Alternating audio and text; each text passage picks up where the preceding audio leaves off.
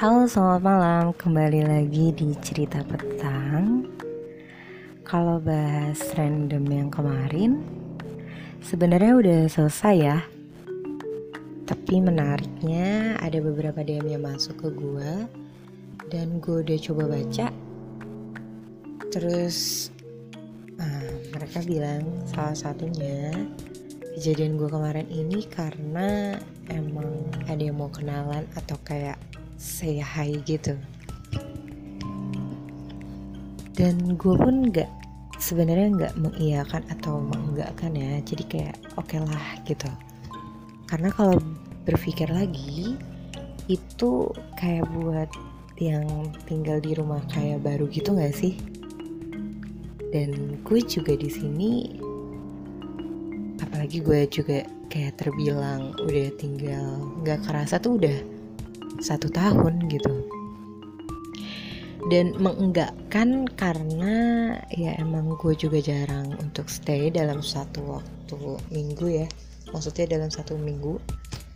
Itu tuh mungkin pak paginya gue kerja dan di sabtu minggunya gue balik ke rumah. Ditambah lagi nih ada yang bilang emang di daerah lokasi gue ini terkenal semacam sisi yang berbeda dari kita ya kayak ilmu hitam gitu. Menurut kalian gimana tuh? Jujur gue sih masih percaya nggak percaya ya. Masih kayak bingung juga sebenarnya. Dan emang sebenarnya tuh juga balik lagi ke kitanya. Semua itu tergantung dari insting dan juga pikiran karena emang kan mereka dirasa muncul tuh dari energi kita yang kita keluarin gitu. Dan itu juga gue tangkap dari pas zaman nonton dunia lain ya. Tapi by the way untuk ilmu hitam tadi gue pun ngerasa kepo dan coba search dari hasil browsing gue. Didapat jenis tuh di Indonesia terkenal banget salah duanya itu ada di ilmu santet dan juga ilmu pelet. Gue sebenarnya asal usulnya nggak ngerti ya kenapa uh, dua ilmu ini tuh emang terkenal banget di Indonesia karena mungkin emang si orang-orang Indonesia ini kental banget akan nenek moyangnya atau emang uh, dari sifat-sifatnya ya gue juga nggak tahu. Karena ini kan emang muncul dari orang eh, orang-orang kan orang-orang ini yang memunculkan adanya ilmu-ilmu kayak gini gitu. Oke, gue jabarin di ilmu santet ini itu terkenal di Indonesia dan emang wujudnya tuh biasanya si pelaku itu ngirim untuk sebagai peringatan ya peringatan atau bisa juga sebagai menjatuhkan lawannya. Itu dalam uh, berupa kayak penyakit atau semacam pokoknya yang sampai menjatuhkan si lawan bisa jadi juga dalam bentuk materi atau segala macam. Yang jelas ini didasarin karena sifat sirik dan juga iri ya sama si korban. Biasanya juga ini kayak saingan dalam dunia politik ya. Gue nggak tahu ini gue cuma insting gue doang atau gimana gitu. Pokoknya yang jelas saling menjatuhkan. Dan di next ada ilmu pelet ya. Ini tuh sebenarnya cara insan gue nggak tahu di zaman sekarang ini masih berlaku apa enggak. Cuma yang jelaskan kalau zaman sekarang ini apalagi di kota itu lebih berpikir kayak lebih rasional ketimbang kalau zaman sekarang di uh, pedesaan ya. Mungkin di pedesaan masih uh, ilmu-ilmu kayak gini tuh masih ada dan memang kental banget gitu.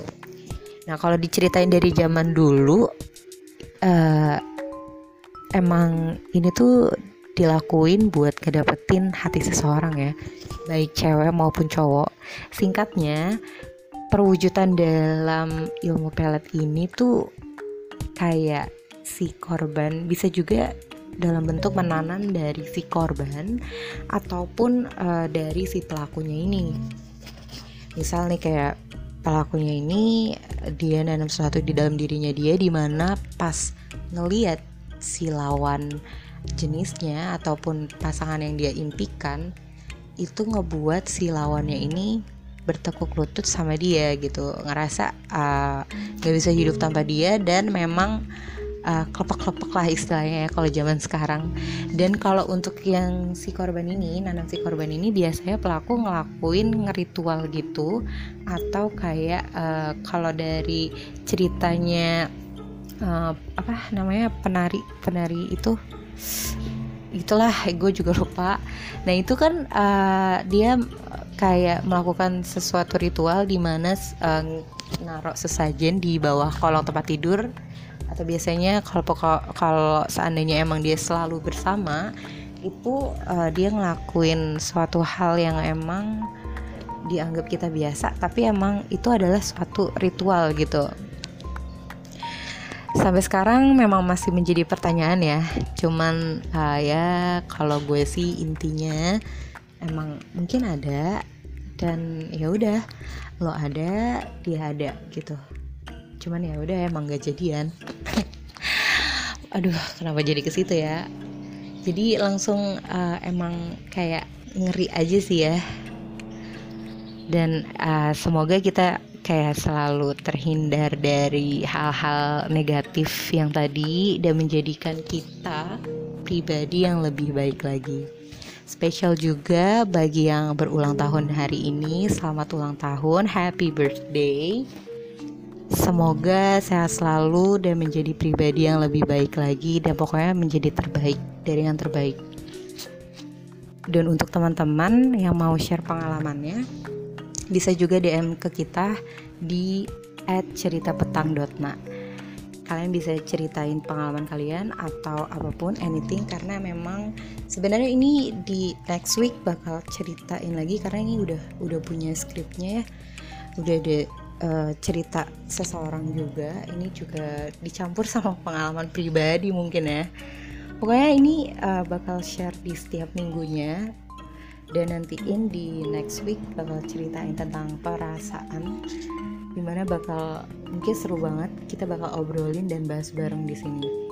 Di via suara yang selalu mengudara kayak gini di berbagai platform juga ada uh, kalian bisa cari juga uh, cerita petang pokoknya kalian uh, bisa cari kita pokoknya selalu uh, semoga kalian dalam keadaan ceria dan diberkahin banyak kejadian hal-hal positif.